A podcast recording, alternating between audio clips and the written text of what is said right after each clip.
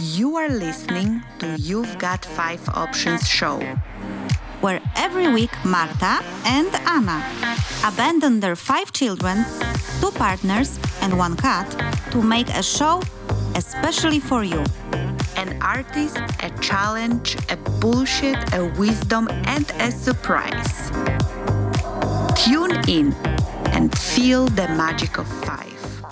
Hello, everyone. This is Marta. And this is Anna. And this is You've Got Five Options show. Yes, it is. And today we are recording the very last radio show in 2019. Although, for all of you, you will actually hear it at the beginning of 2020, right? So, welcome, guys, to the absolutely new decade. 2020 is on. Hello. Hello, everyone. very good, Marta. You, you catch that very well. Yes, so it doesn't matter that we recorded this in 2019 because you are listening to this in 2020. My God, are, we are going to be living in 20s.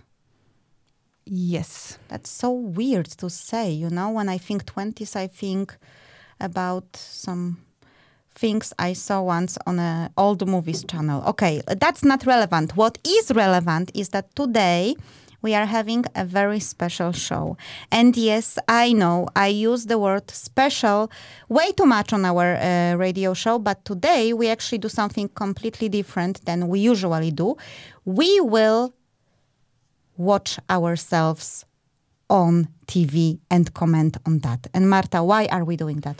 So, just that you don't think that we are absolutely weird, which we know you do anyway. yeah, but it's so. not only about watching ourselves. No. It's actually about uh, watching ourselves as we were interviewing. We were actually running around like headless chickens mm-hmm. in TEDx Aarhus 2019. Yep. Doing quite some nice shows backstage stories. Yeah, backstage stories, exactly. And uh, guys, we have interviewed almost all the speakers. We have found uh, volunteers from the audience. We talked with organizers. We were running around, uh, us and, uh, and a cameraman, and uh, we have a footage raw footage that proves that we were there and that we actually know something about something and that something is interviewing people. And what we will do now, today, we will actually play you some clips from TEDx Aarhus. For those of you who see us on TV or on internet, uh, you will also be able to see those clips, not only listen to them. And then we will reflect back in a studio, because we are in a studio, on our journey with the speakers and with TEDx Aarhus. How does it sound? We will also reflect on it because we like reflecting, right? Yeah, we, we love to reflect. Uh, but, guys, seriously, it's probably one of the biggest nightmares to watch yourself on TV. I definitely and, uh, have yeah. a radio face. Yes, I also have a radio face. At least this is it, it, there, there is a living proof in front of me that I have a radio face. But it doesn't matter because uh, it's it's too late. We will show it on TV. Yeah, we have no shame. Yeah, but let's not make it about us. Let's make it about the speakers. Uh, fantastic people. We had a true uh, it was a true privilege and honor to actually be able to talk with, with them and to ask them about their challenges, uh, the wisdoms they learned, the bullshits, the surprises, you know, the drill. That's our show. Uh, it was a great time. And regardless of our radio faces, I think uh, this will be our one of our most significant shows yet. I agree with that, and I really also wanted to take uh, to take the opportunity to thank Lasse.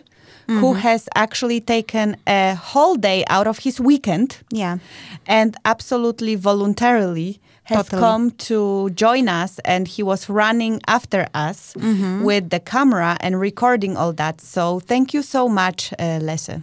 Yeah, so basically Lasse is the man behind the camera. And of course, Dennis is the man behind the computer today recording us as well for you guys. So I think the best way would be to just start with an introduction that we have recorded from TEDx Aarhus, especially for you guys. All good? Hello, everyone. This is Marta. And this is Anna. And this is You've Got Five Options show. And we would like to welcome you not from the radio station, but from TEDx Aarhus, guys. Marta, wow, what an excitement. I forgot my poker face, sorry. TEDx Aarhus, guys. Yes, so as you can see here, we have uh, some slides because TEDx is asking, like always, very serious questions about life and human existence. Uh, so we will be definitely covering that because in this show you will hear all the interviews with the speakers. We actually managed to agree with organizers that we will interview all of the speakers, um, so you will know what they really think behind the stage. Yeah. Yeah, definitely tune in, guys. All the 11 speakers of, of TEDx are, are going to share their wisdom, their challenges, maybe something more than that. Maybe, maybe if we will make them or if we will give them some good alcohol. that's my that's my backup plan actually for the speakers. Yeah. Yeah, but we are super excited. So guys, stay tuned and listen to the most amazing um, episode so far TEDx Aarhus, and you've got five options. What a connection! And by the way, guys, as you can see, we also managed after two years. Oh my God, I have to get used to with this microphone. We managed to get our own T-shirts with the logo, so this is how people can recognize that this is us. And uh, yeah, I'm super excited. Actually, I'm still a little bit out of my comfort zone because I have to remember to look into the the camera while standing and keeping microphone in the right way. We have a hell of a day ahead of us. Yes, we do. So stay tuned and enjoy the show. Yeah. So uh, as you can see, guy, we, guys, we actually prepared a proper introduction. And uh, yeah, of course, we did not interview those speakers behind the stage, as I have mentioned with my rather poor English. It was supposed to be behind the scenes. Uh, what was behind the stage, Marta? I think it was a toilet. Toilet, yeah, yeah definitely. Toilet. There was toilet behind. So I would like to just uh, clarify that we have not conducted any interviews with the speakers behind the stage, aka uh, in a toilet. And now I think it's time to introduce our artist of the week. I think maybe we could just mention that we actually did not get one of the speakers to speak ah, to us. Yes, that's true. But we got her partner in crime, and that will be also revealed by the end of this episode. So I think we, we still kind of did a good job. So, Dennis, let's hear the artist of the week. Supermoon Music brings to you Of the Week.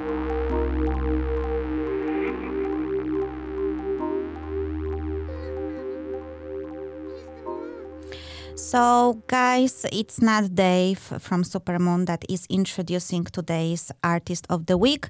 However, Dave from Supermoon Music was taking care of the baby when I was uh, with Marta at TEDx Aarhus. So, that's the very vague connection. You know, we always try to make some sort of a connection. So, today's Artist of the Week are actually our speakers. So, let's hear a little of a compilation and see who are we featuring today in today's episode. So my name is Andreas Hougaard Laustsen. I'm an associate professor at the Technical University of Denmark, and on a daily basis I work with snake venoms and developing better antivenoms against snakebite envenoming. Hello, my name is Sina Maria Hierstam, and I'm a clinical psychologist with my own practice here in Aarhus. Uh, my topic was about how uh, you can have a foundation to become uh, more um, prone to be in a psycholo- psychological abusive relationship. So uh, this is what was I was talking about that that some women, especially, have had a upbringing that makes them more vulnerable to be in a psychological abusive relationship. So my name is uh, Stefan, and I've been talking about social benefits and people on them and how to make a better system that helps people more and is costing less pretty much. And i run an own center for social rethinking and that's where i work and that's what i do every day. Hello my name is casper schmidt. I'm an assistant professor at aalborg university and i've been here at tedx aarhus today to talk about the fact that addiction involving pornography has become a diagnosis and the implications of that My name is Sarah, and my talk was about how we can redesign design towards a future that works for all of us. Uh, hey, my name is Bryce Johnson. Uh, I am a hip hop dancer, and my talk here at TED Talks was titled We Dance How We Live. And basically, what it was about is just the fact that how we think and how we feel emotionally will be expressed uh, from the body, whether it's verbally or physically, and just being aware of it and understanding how we can use it to develop not just as a dancer, but as a human being. My name is Emma, and I am the local Poetry Slam champion here in Aarhus. And I did a speech about Poetry Slam and also about the joy of recreating and reinventing the things that are right in front of us. Uh, I'm Vanna and I'm an archaeologist, and my talk today was about uh, how we can use the past to make our lives better today. My name is Cecilia Mai Sommer, and today I talked a bit about prejudice and the prejudice we have about mental illness. I'm I have a lot of different disorders myself, so I wanted to talk about it from my point of view because I think there's a lot of stigma about the subject, and I find it interesting to hear what people think about it. My name is Ludvig Muren. I'm a professor in medical physics, and I was here to talk about uh, proton therapy in uh, cancer treatment.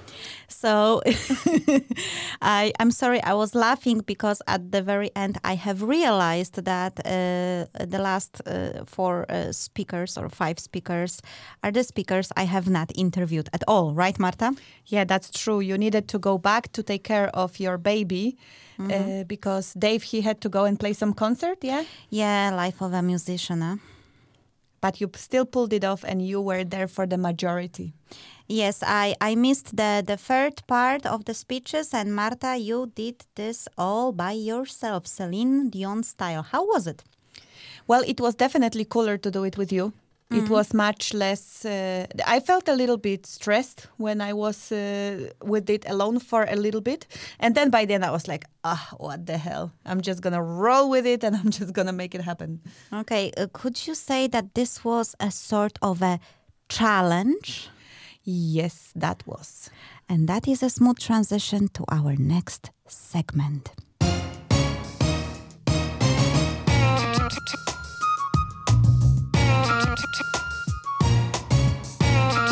A very challenging challenge of the week.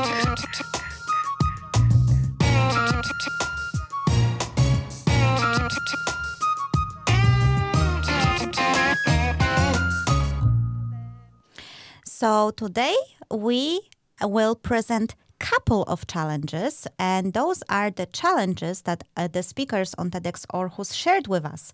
Uh, those challenges will um, cover an array of different things uh, stage fright, fear, uh, challenge with focus, challenge with choosing the right narrative. Hell of a lot of challenges. Yeah. Yeah, I did not realize before we spoke to all the speakers how actually challenging it is to be a speaker at TEDx. For some of them, even being interviewed by us was challenging. Yes, it was. and not because we uh, there is something wrong with us, right? Absolutely not. Absolutely not.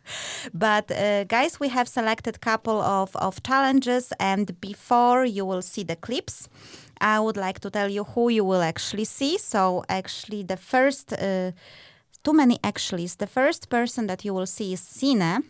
And Sina was talking about emotionally abusive relationships and how uh, our upbringing uh, can, in a way, uh, make us more prone to entering an abusive, uh, emotionally abusive relationship. Sine is an authorized psychologist, psychotherapist, and mindfulness instructor. And uh, she actually have released a book i believe like two months ago because i follow her on facebook. The book is in danish though but i think it's a really great read if you are interested in uh, emotional uh, abuse in relationships. So Uh, that will be the first speaker we will uh, we will show in a moment, and the other one is Vanna. I don't know Vanna personally, unfortunately, because she was already in the uh, segment uh, where I was uh, taking care of my baby. But Marta, you you know Vanna, right? You you have interviewed her. Yes, I did interview Vanna, and uh, Vanna was making a speech about how to use all the knowledge that we know from the past, from the history, so that we can make our life better right now. I found her speech to be very inspiring. And she made quite some good points about how we humans are not very good in learning. Uh, from the past. So that was a really interesting thing. And Vanna, she is uh, an archaeologist. And she used to live in Denmark, but she has recently moved out. Okay, and she moved out from my uh, wise notes. I can tell you to Dublin because she has, uh, yeah, she has started a research work in UCD in Dublin. Wow. Way to go, Nana, Vanna, Vanna, Nana. Sorry, Vanna. Uh, way to go, and uh, yeah. Uh, let's share the challenges from Sina and Vanna now. Uh, Marta, Yes, you so- have your questions. I Yeah, know we have a few questions that are related more to what our audience is expecting. And one of the first questions is what was the biggest challenge for you now on this journey of becoming a TEDx speaker? Oh, the biggest journey was a challenge. Was that it is a it's a topic that is quite important for me. Uh, it- it's and it's also about a very private, pro, uh, no, well not private, but personal personal subject for me. So how can I talk about it without becoming too private or personal? Um, and then, of course, I, I have a little stage fright, so that was also a big uh, challenge for me to, to go up there and and and for for me it is a very vulnerable situation to go up on stage and talk about something that is really important, meaningful, and uh, vulnerable for me. Well, we could definitely experience your emotions. So thank you so much and for your courage to do that anyway. What has been the biggest challenge for you when participating in that event of TEDx Aarhus 2019? Overcoming my fears. Because uh, deciding to give a TED talk was one of my biggest fears of 2019, and um, that, and overcoming that uh, has taught me a lot about myself. So I believe that here we can definitely see that the speakers that we afterwards watch and rewatch on YouTube do have a stage fright and they are vulnerable like any other human being and they actually are afraid to talk like most of people would, I guess. Yeah, that's uh, well, they are humans, so that is expected that some of them definitely have some fears. And they have an amazing team working with them for months, helping them to uh, get ready for that event. And uh, yeah, it's it's quite amazing to watch it uh, being there. It's a completely different experience than watching it online because the online versions are heavily edited. Yeah, very polished, and it looks like wow, we have only like people who are like, yeah, they just talk and stuff, but there is a lot of work behind it. And uh, there was also one thing that Sina said that you know it was difficult for her because it was a private topic. It was something that she have personally maybe experienced, uh, at least in her work with with her um, with her clients or patients. So uh, that also has to be tough when you are actually touching upon something that is very personal to you. Well, I, I my impression is that majority of them bring those topics that are very, very close to their heart. So it must be quite a challenging thing. Yeah, but talking about polished uh, versions, one of the key things in, in, in TEDx is that the speakers actually they have a script. They agree with the curators, the people who are actually coaching them as well, on how to talk. That they will follow a certain script, so they know that it will take them this and this amount of time, and so on. And apparently, sticking to the script is not necessarily uh, so easy for some of the people. And we have here two speakers that will talk about the challenges with the script. But before that, let's just say who they are. So, number one uh, is Stefan. Uh, Number one, because I think he will be the first Actually, I don't know because I haven't seen that footage since two days, so I forgot. This is a double interview that you will see in a moment. So, uh, Stefan is actually a very interesting person. He um, I have a little note, and I will actually read it because it, it's actually quite cool. Uh, since Stefan was a kid, seeing people who were lonely, drunk, or having a difficult time in the streets affected him deeply. He has been politically active since the age of 15, and after traveling the West Bank of Palestine and walking the uh, Camino, uh, the work with marginalized and homeless people has become important to him. And in 2013, Stefan chose to be homeless for six months while spending all his time with the marginalized people in Aarhus. While doing this, he built and here probably someone would have to pronounce it in Danish, but in English it will be the foundation. And the foundation is organization aiming to help these people. And actually, uh, Stefan currently um, is, uh, I think he's also leading a center for social rethinking, and he's doing a lot of work trying to lobby in parliament, changing the rules of uh, giving people social benefits. Uh, I would really highly recommend uh, everyone to see his speech once it will be uh, on YouTube because all of the speeches will be there. And uh, it's very interesting uh, concept and idea that he's uh, propagating. And Casper, uh, the second person that will talk about his challenges, the second speaker, is actually a neuroscientific uh, researcher, and he has established early, early neurobiological markers of porn addiction, which in June 2018 led to its inclusion in the World Health Organization list of diseases, opening new door for treatment of this group of individuals. So let's hear uh, from Stefan and Casper what were their biggest challenges. So, guys, um, the first question that comes to mind is what is the biggest challenge in preparing a speech like this for a speaker? Casper? Well, I think that it has been very difficult to prepare a script and then memorize that script I think it's very individual how you prepare for a TED Talk.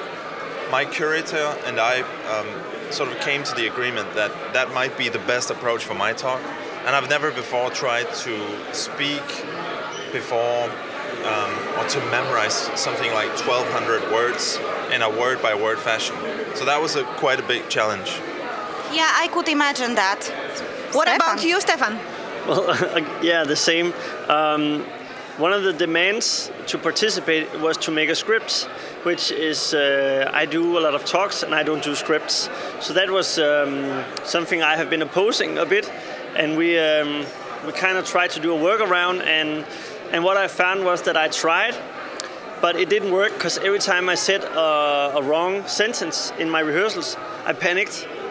So I ended up um, throwing it to the side, and obviously some of it stuck but then I decided to just, you know, do my slides and let them be my guide. So I had like a timeline of pictures. So I knew I'm here now and I'm going here. And then I, I just spoke more freely. Um, so the biggest challenge was also getting two hours of information, which is what I usually do, down to 12 minutes. It was horrible for me because I felt like there was so much I had to tell in order to make it relevant. But uh, we had to do it, and so I did it. Yeah, actually, uh, isn't Stefan one of those speakers who admitted that he basically threw the script away? Yeah, he kind of did, and I could actually notice that he let himself go, mm-hmm. so to speak, in a sense that he started to bring more humor into his speech. You could see that it was very, very natural. Whereas with some speakers, you could actually see that they are actually saying something word by word. I think that you you can kind of sense it. Yeah, especially if you are there and you see it live. And the other speaker that also admitted to uh, let's say, uh, violating his script is Bryce. And uh, you might remember Bryce from uh, an episode that we made not so long ago. Bryce was here in a studio and it was a fantastic episode. And we also decided what are the stupidest lyrics of uh, the song of all time. Uh, so if you want to go back to that episode and also learn more about Bryce's journey, please do so because he had a lot of great things to say about TEDx and about his own professional life. Uh, but Bryce and Sarah were also revealing their um, their challenges, and we will play it in a moment. But uh, before that, Sarah is an award winning industrial designer, and she had a speech about um, how can we call it conscious design. Marta, you actually. Uh, you like that speech. I like that speech. We like that speech. Yeah, she was uh, talking about uh, trans, kind of like transitioning out of human centered design yeah. to humanity centered Mhm. design. And I really liked uh, that her approach was very down to earth and she was asking some goddamn good questions. Oh, yes. And showing how complex it actually is to choose your approach in being sustainable in trying Mhm. to be sustainable how how complex is that i just remember like she was talking about cucumber and she was saying so wrapping it in plastic plastic is not good but then when you don't wrap it in plastic it's going bad quicker so what is better for the ecosystem Yeah, I remember the cucumber uh, paradox. I think we can call it like that. So let's hear from Bryce and Sarah what were their biggest challenges. I think my biggest challenge was to focus because I had so many ideas about what I could talk about, and the curators just kept bringing me back. So back to your core. Um, and in the end, that worked really well. So my biggest challenge was to focus. Okay, Bryce, how about you? Yeah, I'm actually going to have to agree with Sarah. Um, uh, it was along the same lines. Actually, my, ta- my talk was a lesson for myself to just get back to the groove. What is it that we're talking about? What is the focus here? And, and let's make sure we deliver the message. Because I'm also long winded. So I like to talk a lot. So I was like, okay, how do I consolidate this into something that's clear and concise? And so, yeah, that was my challenge. Really just like properly formulating what needed to be said in an efficient way. Yeah, we know that Bryce likes to talk a lot. we have had him here in the studio, uh, which was a pleasure, and he was not scripted. Uh, but now let's jump to Cecilia. And actually, I have to say, I haven't seen neither her speech nor I didn't make that interview because that was in part three. Uh, Marta, Cecilia had a very important topic she was talking about. Yes, Cecilia definitely touched a lot of people's hearts on that day. And after her uh, segment of uh, after the last segment was done, I actually spent quite a lot of time waiting to be able to interview her because there were so many people that were approaching her and uh, just sharing how important her speech was. Uh, Cecilia is a storyteller and she was bringing a top she was bringing how it is to live with many different types of mental disorders Mhm. it was so courageous like talking about saying something that is personal and close to your heart Mhm. that's a that's a completely new level of what she did there Yeah, I believe so. So let's see what was her challenge. Okay, so being a TEDx speaker, what has been the biggest challenge for you? Um, like when you see a TEDx talk on the internet, you are often smitten by the speaker and um, quite, quite impressed with their talk. But you kind of forget that they've been working really hard before that eight or ten minutes where they're on stage. And that has really surprised me, all the work. Yeah, I actually, I don't remember your question. What was the biggest challenge that you have yeah. encountered on the journey? My biggest challenge has been writing the speech and writing something that was relatable in a way because um, it's my life, but at the same time, I want other people to be able to see parts of themselves in some of it. I believe that we also have here a very important uh, aspect. Uh, Marta, you were making those interviews by the end of the day, and most of those speakers, they were simply exhausted by the entire day of, of uh, either waiting or then afterwards uh, presenting or doing the speech and then talking with people. So uh, I think we will have another, the last speaker with a challenge, Ludvig, who was also very tired. Yes, yes, Ludvig was very tired, uh, yet he was very dedicated to Mhm. making sure that he can have this interview with me. So thank you, Ludvig. Yes, and Ludvig is a professor at the Department of Medical Physics and Danish Center for Particle Therapy uh, in Aarhus, and he actually works on um, he works with cancer. Yes, he does. He actually shared that he lost his mother to cancer okay. when he was young, and actually he dedicated his life uh, to finding a way to help uh, cancer treatment in honor of her life. So that was a beautiful thing. Let's hear what Ludvig perceived as his biggest challenge. I think the challenge was to um, find the right balance in the level of information and what, what I, I, could include in these 18 minutes. The topic I'm talking about, was talking about is um, physics and radiotherapy, so it's maybe a little bit complicated. Um, and there were, were a lot of things I would have liked to talk about.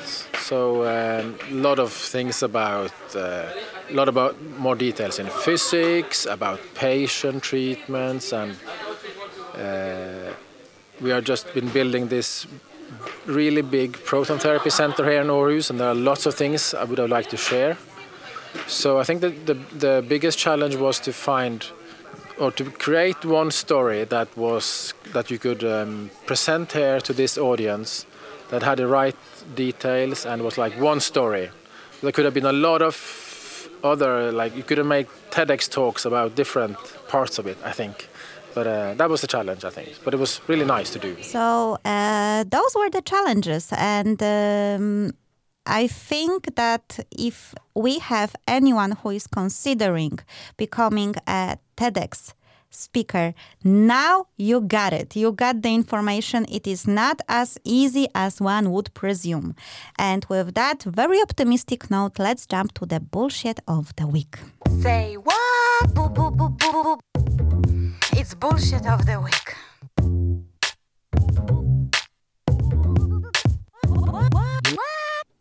So, the first person that will talk a little bit about bullshit that we have chosen is Andreas. Andreas was actually the very first speaker that was uh, gracing the stage of uh, TEDx Aarhus 2019, and he was he was really good. Oh yeah, he rocked the stage. He rocked the stage, although he also said to us that he he he had to train, but he looked like a natural. Uh, Andreas is an award-winning engineer and a researcher and he has developed human antibodies against toxins from venomous snakes by using modern biotechnological methods.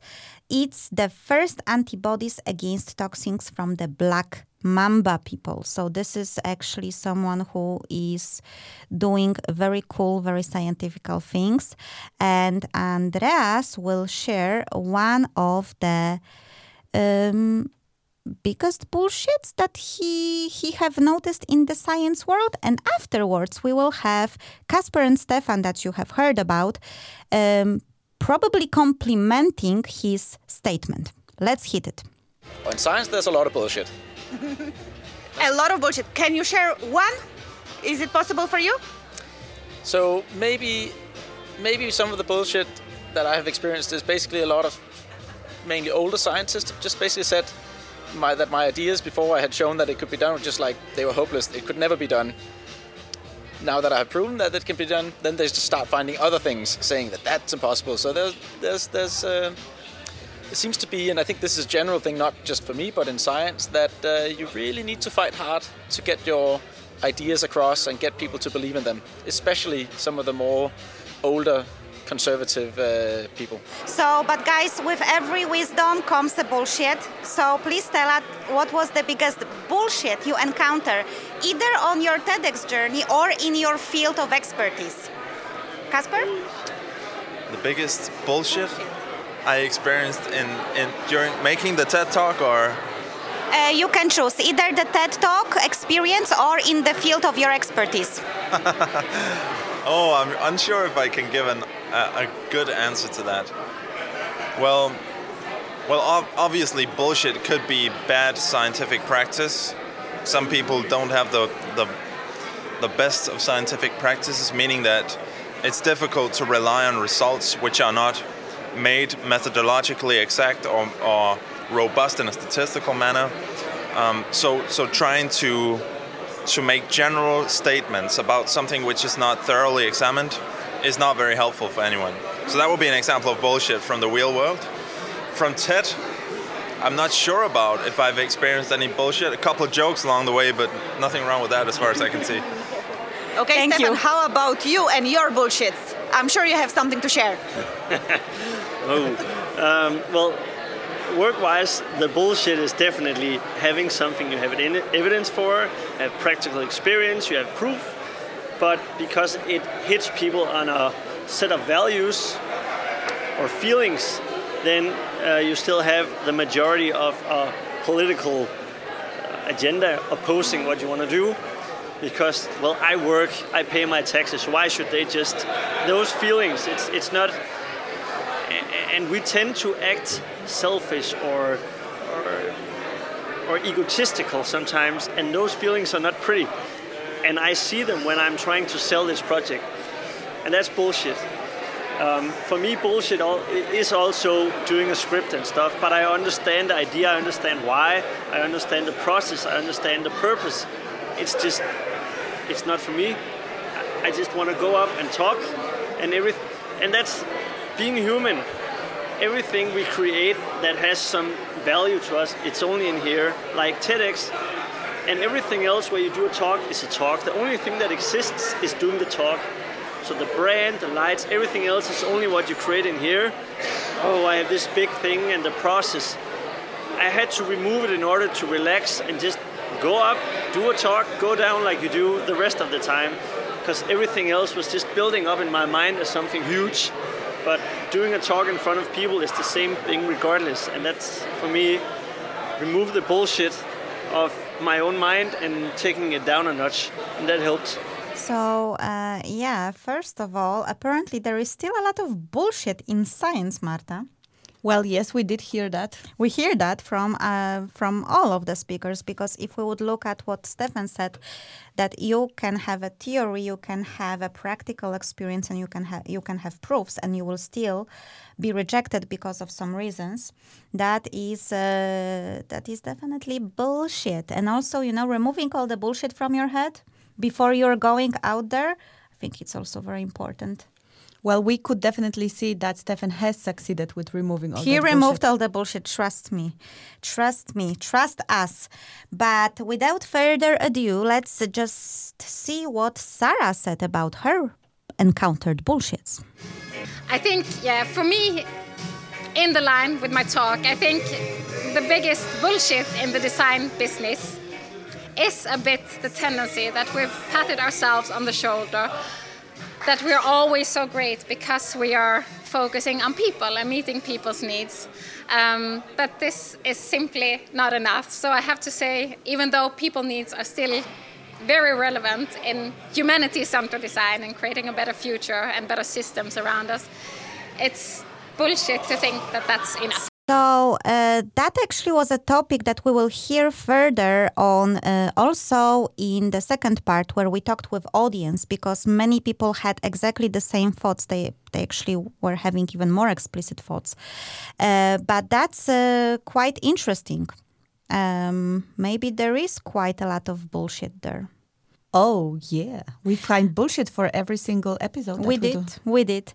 And now we would like to present another bullshit. This time we will uh, play a little clip with Emma and Vanna. Vanna, you know already, but Emma actually uh, is regaining Aarhus Poetry Slam champion and a winner of this year's English Poetry Slam, Slam Copenhagen Cup. Emma is a trained performer from the London School of Dramatic Arts and Bachelor of Arts from Copenhagen University. I also missed Emma's speech, unfortunately. Her speech was very interesting, of course, and she added some uh, poetry into it as well. So you definitely have to see it, Anna. I'm quite sure you'll enjoy it. Mm-hmm. And Emma was also previously a co host of uh, TEDx Aarhus. So it was great to see her in that different role this time. Yes, so let's hear it from Emma and Vanna. I mean, I don't think I've realized any sort of bullshit about society or anything. I think I've realized some bullshit about TEDx and about doing these things that are quite high profile because people think it's a really glamorous thing. And of course, it's glamorous tonight when you're on stage and everything is incredible, but it's also a lot of hard work. Uh, and you don't realize that when you sign up and you say, yes, of course, I'll do this. Uh, and then for a couple of months, you sort of start regretting that decision. And then, of course, tonight, everything is worth it. But it is so much hard work. So if anyone thinks doing a TED Talk is just like a wing and a smile and then you'll be fine, no, it's not. okay, the biggest bullshit doing TED Talk is easy. Yes, exactly. okay, yes. thank you. Do, but not easy. okay, thank you, Vanna. I'm not sure because my whole experience has been overall. Of course, I've worked a lot, but I kind of expected that. Um, oh, I know my bullshit. That uh, you always think that oh, for the next deadline, I'll prepare on time. you never prepare on time, even if you're preparing for a TED talk. Never, never. And I think that's one point maybe we should say. Like when you do this process, you've got the curators that help you along. And I've been the same. Deadlines have been pushed, I've gone overtime and stuff. And then you've got these amazing curators who do this completely voluntarily and they help you through it. So they will, you know, bounce ideas with you, they'll look through your scripts, they are there for moral support. And so throughout that process, that TED team is like super incredible. Um, and yeah, we've all missed deadlines and they sort of just accept it and help us anyway. Not that it's a tip for any uh, future TEDx speakers. No, don't don't do don't that do anyway. Don't do it. Yeah. So uh, yeah, quite a lot of bullshit, guys. But as I said in one of the footage, every bullshit has a wisdom to complement it and every wisdom has a bullshit. So now we will uh, listen to a couple of clips from the speakers about the wisdoms that they have to share with us and we will not comment on it. We will just allow it to let it roll because that wisdom should not be interrupted. And we will hear from Sine, Bryce, Emma, Cecilia and Andreas. So hit it with the wisdom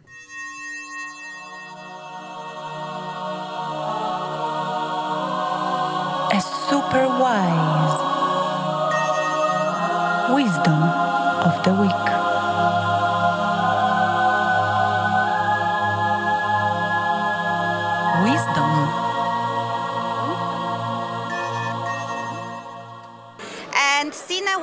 Talking about an extremely important topic, and I, I, actually think that you touched many hearts here today because there is a huge line.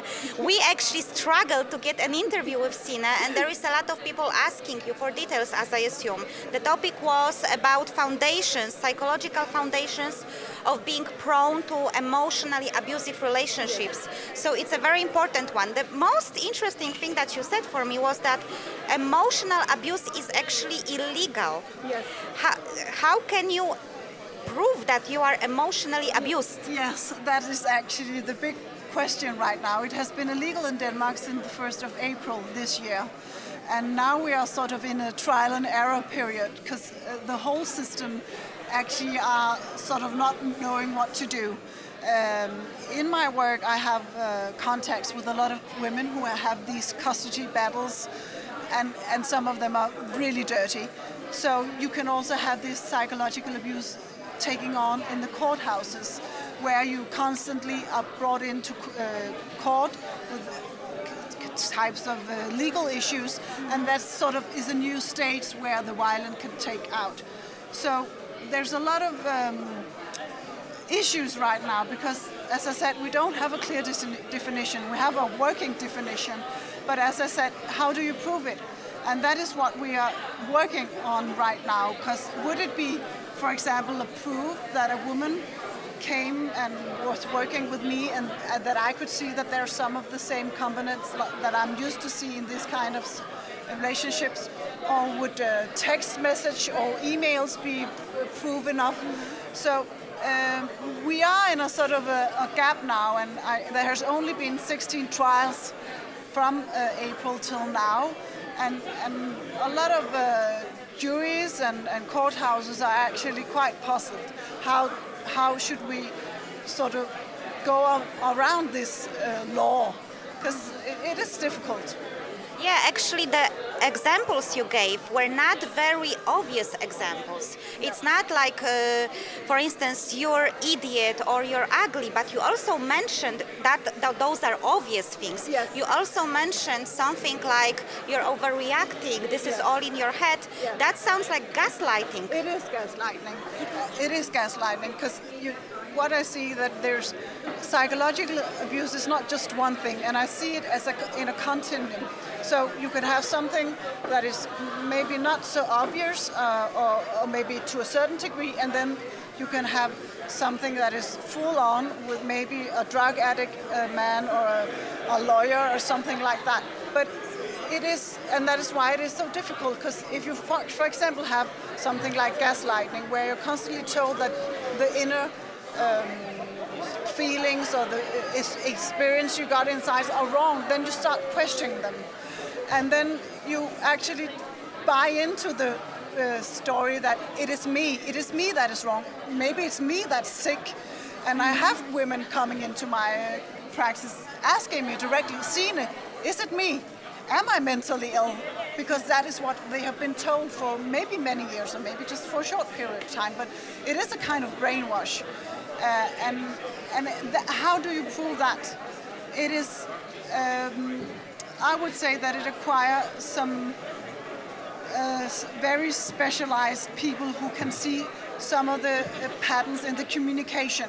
For example, and in when you communicate via text, because what you often see also in these kind of manipulating um, behaviors, that some of the communication has um, what we call uh, double binding. So there's actually two kinds of messages. So you can say I love you and I hate you, and and then you get confused.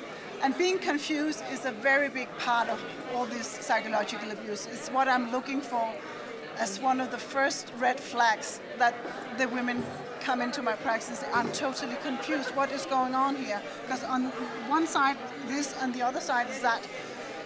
But but that it really acquire a, a person who has sort of knowledge about how this communication is because I can see it quite easy now on messages and, and, and mails, but but for other, it may look like oh, but he seems very nice. He says uh, okay, yeah, but there is some other layer in the communication that really acquires sort of a, a special eye to catch. And, and, and what I always say that how is the feeling inside? What is the message and what is the feeling inside? And start to listen to the feeling inside and not what the message is. Look at the behavior, not the words. If I would ask you about one wisdom that you have learned, discovered on this journey, what would that be? Bryce? Hmm. Ah, the good question. learning actually for me i'm gonna just be completely honest. Uh, learning that i uh, i deserve these things that the I, am deserving of things. Uh, meaning like for instance this ted talks.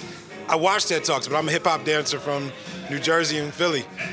And so then to be asked to do a ted talks and with people who are like you know designers and neuroscience and all the other smart people that i see on ted talks and stuff i'm like i'm I'm here talking about dance. You know, you know, just realizing that look, I was I was asked for a reason and to really embrace it and own it. Like, you know, when we get good things, a lot of times sometimes we don't we question ourselves, but and I, I dealt with that. I was questioning myself and I had to learn that, you know what?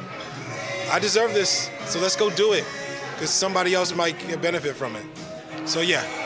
I hope that answers the question. So you guys might know, not know that, but Emma has actually been in TEDx, or, TEDx Aarhus before in slightly different role. So, Emma, what role was that, and which role was cooler? Um, well, I was the host back uh, in 2017. We were co-hosts, so it was me and a guy called Philip Morley, uh, and that was great. It was a lot of fun. We know each other before as well, so it was quite an enjoyable experience to do that together. Um, I will say it's two very different experiences. I think as a speaker, I was super nervous. I wasn't when I was hosting it because it's more relaxed. You're more just there for the speakers. Um, and now I really get why the speakers were so nervous back in 2017 when I was there, uh, because you're really you worry also about this video that's going to be created. That's going to be eternalized, and so that's sort of in your mind in a completely different way from any performance I've ever done before. Uh, so that was definitely different. I think the output is amazing when you're a speaker, but the stress is also bigger, you know. Yeah. There has been a lot of wisdom shared today. I'm wondering what's the wisdom nugget that you are bringing with you from today? Um, Bryce's talk really inspired me. Um, the part about finding a way to express yourself, and that is something I'm struggling with a lot. Um, I'm using my words often because I go to a psychiatrist, but the thing about using your body and trying to feel comfortable in that and showing your emotion in that way is really an interesting way of thinking about like what happens in your head and trying to yeah cope with that. So i'll definitely want to dance when i get home later. What surprised me most on my journey that's a good question. Um, that's really hard to say what surprised me most. I think probably part of what has surprised me most is that many people, not just scientists, but people in general, they have such a hard time looking into the future and seeing what might be possible in 10, 20 years, where they focus very much on what they think is, is possible today, but in reality, what was possible 10 years ago. So I think that is something that continues it continues to amaze me a little bit. Is people are they they they're not very sort of uh, they don't look much into the future. They don't believe in major changes. They don't. They see the the world as either stagnant or growing. You could say more like in a in a linear way. Whereas in reality, science and technology is growing exponentially. So what we can do now is just a fraction of what we can do in 10 years, and what we can do then will only be a fraction of what we can do in 20 years. So I think that's that's maybe some of the more uh, surprising things when you go in as a scientist that you don't see that people they can really that they really believe that the things will move faster than uh, than what they expect. So I would say that when TEDx speakers are sharing their wisdom, there is no commentary needed. So I hope that our listeners enjoyed these nuggets of wisdom, wisdoms, nuggets. I don't know how to say it. See, I'm screwing it up already. So let's just jump to the left field. Oh. G. From the left field. Wow.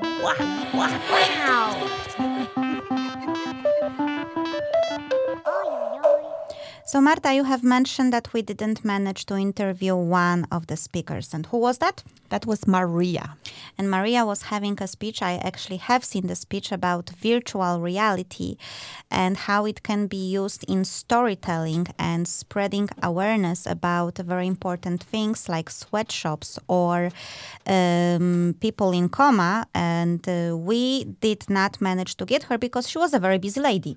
Yeah, she actually went uh, to let people experience that virtual mm-hmm. reality. So she was not available during the break when we were supposed to do the interview because she was actually out there with people giving them the experience.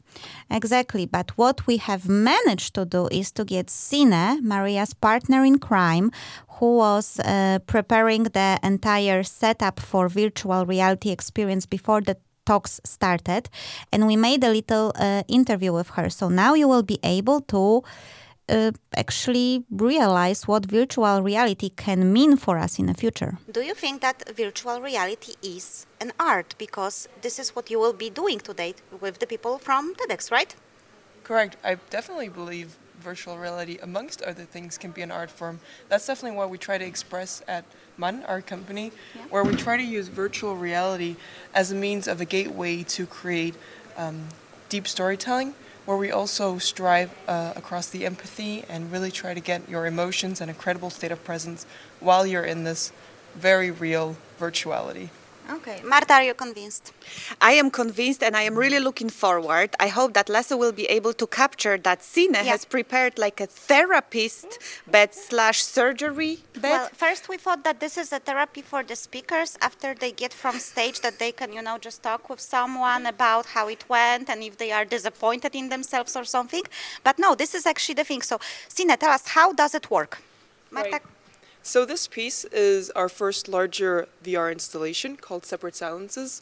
Maria and I made this while we were still at film school as part of our bachelor project, alongside uh, three of our student uh, co-students, uh, Amalie, David, and Mette. And what we're seeing here is just um, a trailer version of the actual piece. So normally, you we would have two hospital beds across from each other. We have two people coming in at the time. You would each get to know that either you can be little brother Noah or big sister Rebecca, and then you put on the head mount. Now, whatever happens in the virtual story will also happen to your physical body. So we touch you a lot. You smell some scent. You get injections at times, and we really try to tell the story of this pair of siblings who uh, who have ended in coma and are going through sleep paralysis and coma. It's a 20-minute experience, and today it's only five minutes long.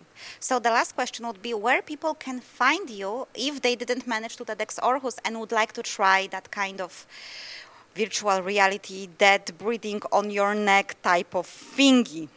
Right. So um, this has been exhibited at Cannes Film Festival, Venice Film Festival, and also at Luxembourg. So it's it's been around places. We've also uh, been lucky to show this at several venues in Denmark. Right now, it's not on exhibition other than when there are planned events such as this one. We do have a Facebook page called Separate Silences. You're more than welcome to go in there and see the new dates. We have X-Ray Fashion, the installation version. This is the 360 version you're seeing over here that Maria is talking about. We have the installation uh, participating at the This Festival right across from here in uh, in Filmburg Aarhus, um, the 29th till the 31st of uh, October, and there you're more than welcome to come in and see it as well. Okay. Otherwise, always keep updated on our website manda.dk and and we'll post dates. Yeah, by the way, of course, all the links to websites, social media, and uh, contact information of all the speakers are in the show notes of this episode. So if you got interested by any of the topics, you can always reach out there. And let's hope that the speeches will appear on YouTube uh, quite soon. Yes, we are hoping for that. Because we know for the fact that as of December the 13th, when we are recording this show, uh, the speeches are not ready yet. Okay, what would you've got five options be if we wouldn't have a blooper collection, Marta? That would not be us. No, no, that would not be us. I chose. I have chosen only couple of them. I'm not quite sure how it will um, sound on the radio, um, but uh, well, I think it will sound funny. But it will for sure look even funnier. So I would recommend you to take a look at the video version of this episode. And let's see, Marta, if you will like our greatest moments from TEDx Aarhus. That is uh, in plan, but we have to we have to do now. Hell. Hell. do it now? Yes. Bloopers. Bloopers. Hello. we are ready. Yes. So you are planning to have some volunteers here. I have a lot of people in this bed. Yes. uh, that, that, didn't sound uh, kinky at all. at all. And guys, first of all, you are fantastic, both of you. And we are not just saying that because uh, we have to, but we actually think that you are fantastic. If we think that speakers suck, we don't say anything. Is what was the biggest surprise for you, maybe today, here in Aarhus, TEDx Aarhus? And Bryce goes first. Okay. Bryce, yeah. Now, Sarah, you have time to think. Yeah. All right. Here you go. Uh, the biggest surprise was uh, I could forget my entire script and still keep going. That's almost like us every single time we do the show. so yeah, that was just a tiny bit of bloopers that we have uh, we have chosen with the speakers because actually with the speakers we did uh, we did quite a professional job. The second episode will have uh, more of those. So, guys, you need to tune in for the part two. And unfortunately, uh, you to experience the entire awesomeness of this compilation, you need to definitely see it uh, as a video. Marta, wouldn't you agree? Yeah, maybe we could also have it as a trailer. One day. Oh, that that could be that could be an idea, uh, definitely. But uh, yeah, so far so good. I think this show reminded me of how great uh, the speakers were, and uh, really props. It was an honor to interview them. It was an honor to listen to them, and. Um, yeah, I think I should just shut up, Marta. What do you think? It was a lot of fun, and we are really thankful to the organizers who have invited us and treated us so well. Royal. I would say. We were treated So, royally. We hope that we were able to contribute with showing you the fantastic atmosphere from the event. And thank you. Thank you very much, guys. And remember to tune in for part two when we will talk with the audience and the organizers. It will be cool, it will be funny, it will be awesome, it will be You've Got Five Options. You are listening to You've Got Five Options radio show, where we hopefully convinced you that five indeed is a magic number.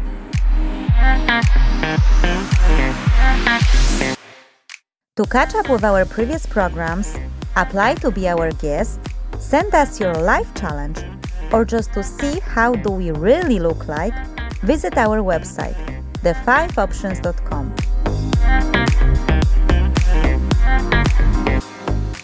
We hope you enjoyed this episode and that you will come for more. That's all, folks!